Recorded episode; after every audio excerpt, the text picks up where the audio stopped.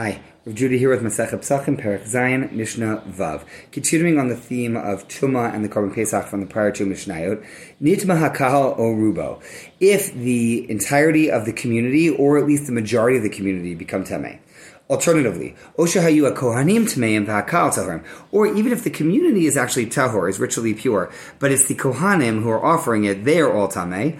In any of these cases, Yasib Betuma. That's what we talked about two now ago, that we can offer the Korban Pesach even in a state of Tuma. That's when either the majority of the community is Tahor, is Tameh, or the Kohanim are, are the ones who are Tameh but either of those situations. However, let's say the Kohanim are Tahor, they're ritually pure, and the majority of the community is ritually pure, but it's a minority of the community that has been subject to becoming Tameh, and they can't become Tahor in time for Pesach. HaTahor and Rishon, then those who are Tahor do Pesach Rishon, which is what we call normal Pesach, Yud Dalet Nisan. They, they bring the Korban Pesach and they go have their Seder.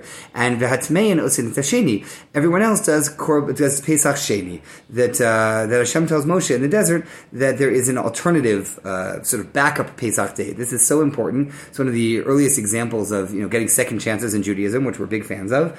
Uh, but that bringing a korban Pesach is so important that those who couldn't came and complained and said, "Well, we can't. We're we're tameh. What are we going to do?" And Hashem said, "Ah, they can bring a month later on in the month of Iyar, and that's Pesach Sheni. That's what these all these other people, the minority of the community, do when they are tameh."